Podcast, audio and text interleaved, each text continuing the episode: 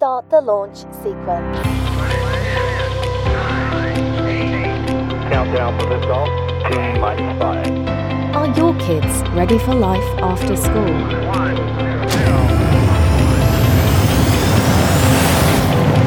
Let's get them ready. Mission control. We have liftoff. Hello and welcome back to The Launch Sequence, where we endeavor to help you, the parents of the teenager, late teen, or early twenty-something, to rid themselves of the idea that their permanent place of residence is your living room couch. No, actually, I'm here to help your kids kickstart their lives by giving them the keys to launching their careers. Bill Priestley here with you. Hope things are well in your world, wherever you may be. And if you've been following the podcast, and if you haven't, I suggest you go back and listen from episode one, because that's where it all starts. We try to tackle this question of helping students decide what they want to do with their lives. And all of this is basically cumulative, building upon past episodes. So if you haven't checked out episodes one and two, go back and do that. But if you've been following, you know that we've been talking about that question, what do you want? And episode two was about specific times you need to be asking that question. But the more important lesson was that it needs to be asked enough that your child has some level of familiarity with it and isn't blindsided by it when they have to make a decision about life after school. Today, what I want to get into is something of a discussion on perspectives, because for you and your child, you come from two different perspectives, and possibly the two most different perspectives humanity has ever seen between a parent and a child. This is an important subject, and it's one that you need to be aware of. Let me start you out here with a bit of an analogy. Not far from where I grew up is a place called Falls Mill. It's in Belvedere, Tennessee. Old-fashioned mill that functions to make ground flour as well as pancake mix, but it's also a really cool example of nineteenth century engineering. It's also a great place to take the kids in the summer where they can play in the creek, and there are lots of spots for a nice picnic lunch. Very quiet, out of the way, and also very picturesque. It's a great spot to get a family photo. The main visual that I think everyone gets when they see this place is the thirty-two foot water wheel turned by the water that is rerouted from the creek over the wheel. It catches your eye not only because of its size, but also because of the speed at which it turns. It's very slow. My family used to go there when I was a child, and I was last there a few years ago and took my older daughter there when she was two years old. I remember looking at that wheel and how slow it was going, and it reminded me then, and still does now, of the cycle of life. How the spines of the wheel appear after being momentarily submerged in the creek and then move slowly to the top of the wheel, reaching its zenith there, and then falling on the other side back before slowly going underwater once again. At the time I took my daughter to see the mill, my father was not well. He could not walk, he needed assistance to eat, and he could barely talk, which aggravated him greatly. I saw that water wheel as a representation of how we can't stop time. The water keeps flowing, and eventually we'll all, at one point or another, go back underneath the surface of the water. Surely he was on the downside of that trip. Turns out he was much closer to the end than I had thought. I say that not to be morbid or to make you think of the shortness of this thing we call life, but to remind you that we're all on this water wheel, and we're all on it at different points. Some going up, learning about the world, others going down, relishing our moments when we have them.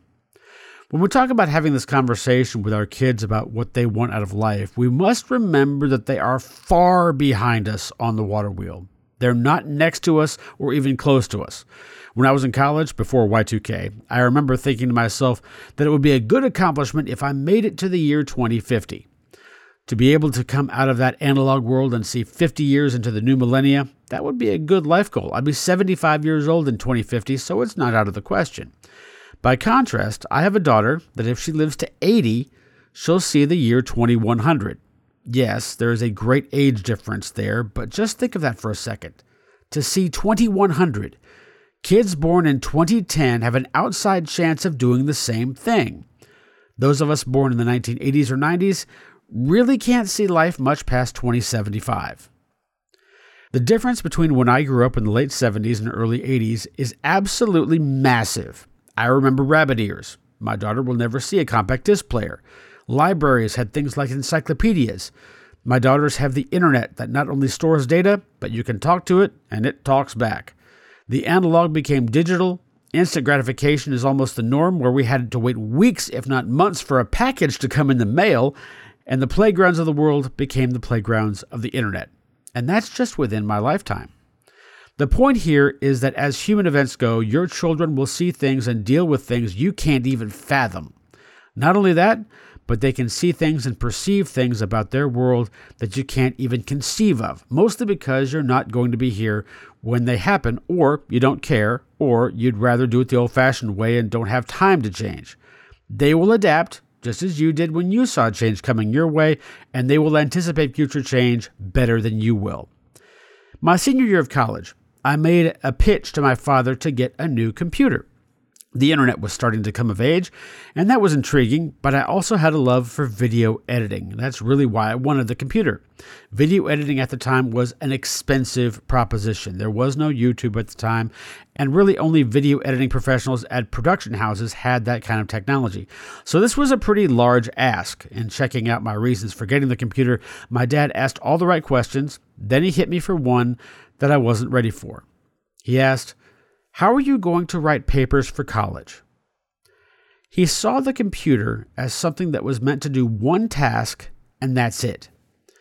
As a college professor himself, that was the reason you got a computer, to write papers, to present research, because it was the next evolution from the typewriter, and the typewriter was sufficient to write not only papers, but an entire book, as he had already done twice already in his career. And if you had a computer to edit video, surely there was no way you could write papers on it as well. His perception of the computer was based on his own experience of using a typewriter, a tool used for one purpose. And that is how he formed his opinion about the computer I wanted. And I didn't get it. You see, you as an adult have built up a lifetime of experiences. Some good, some bad. Some of your assumptions are correct. Others miss wildly. Don't worry, it happens to everybody. You know areas of life that you will protect your kids from experiencing, and you will expose your kids to areas of life you think are beneficial. And when it comes to the idea of picking a career path, your outlook on this subject is much like looking out on a mountain range, with each peak being the culmination of a career. Some peaks are hard to climb, some are easy, some are short, some are very long, some have pitfalls at every turn, some have none. Some have peaks that are above the clouds, too tall to see. Some are molehills in comparison. All of them are different. Now, I want to take you through two different extreme scenarios here in terms of how you deal with your kids on this question of career. The first is if you did nothing at all to prepare your kids for this decision. What do you think their perspective of the world of work would be? If they were not exposed to any career options, you'd almost have to say their perspective would be that of a person on an island beach looking out on the horizon of a calm ocean. In each direction in three hundred sixty degrees would be a different career path, but none of them show difficulty or length. They would simply point the boat in the direction they wanted to go and start rowing. Time passes, and in certain directions they might hit swelling seas. Some might hit weather. Some might encounter beasts of the deep unseen from the surface.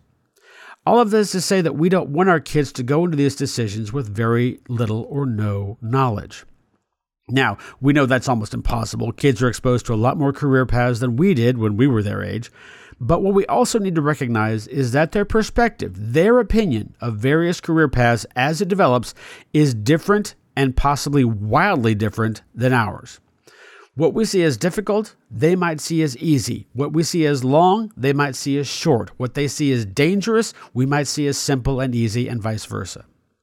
But what else is different about their mountain range is that for them, our paths end before theirs. Therefore, they might see paths to peaks that we can't see because they have more life to be lived after we're retired, after we're gone.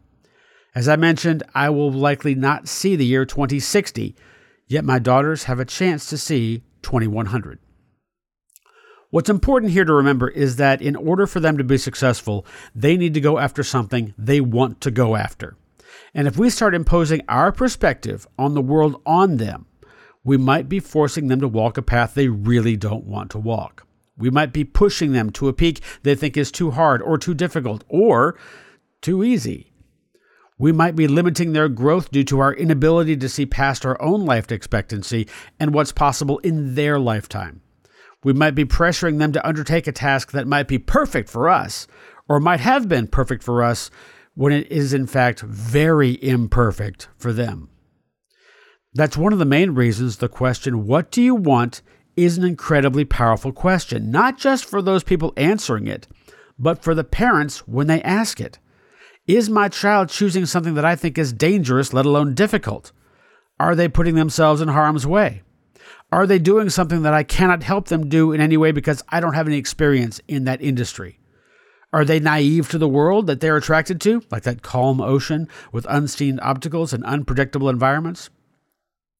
One thing I have heard from academics, bosses, and really good teachers is that oftentimes the best activity for us, be it a problem to solve or a job to do, is one that is just out of our reach, that we have to stretch a little bit just to get it done. That's one of the most nebulous things about a child making a decision about a life path. We, as parents, don't know what's a slight stretch for them. Even more so, we don't know what's a slight stretch for them that they want to make. We know what they have been capable of from experience. We might know what they think is a dream for them that's not attainable, but we don't know what that challenging comfort zone is for them, where they will find work that is rewarding and sustaining, as well as interesting and fulfilling. We must remember as parents, as I remember my own father who died in twenty twenty-two, that oftentimes when a parent leaves, the child is still stretching, trying to grow and reach that zenith for as long as they can. For them, the water wheel is still turning, with hopefully many moments coming before going back beneath the surface. That is time we can't control, nor should we. Ultimately, it's their decision. But what it comes down to for us is if we support it. As we move forward, there are obviously conflicts that could arise in the decision-making process between parent and child. You may very well not agree because your perspectives on the world of work are different, but that doesn't mean that there has to be an impasse. In our next episode, we'll cover how to come together and make a plan towards something that both you and your child can agree on. Thanks for joining us here on The Launch Sequence. Many more episodes to come here, so I hope you'll stick around. Send this to a friend or two and give us a review wherever you download your podcasts. Till then, Bill Priestley quoting John Lubbock, who once famously said, "What we see depends mainly on what we look for." I'll see you next time. The Launch Sequence is the official podcast of The Dream Job Factory. For more information, check out our website at dream job factory dot com, where you can view all of the tools we have to help your child identify a life path. You can also sign up for our newsletter to get the latest podcasts and information in the career discernment space for young people. We also invite you to join our Facebook page at facebook dot com slash the dream job factory. This has been The Launch Sequence, giving your kids the keys to launch their careers.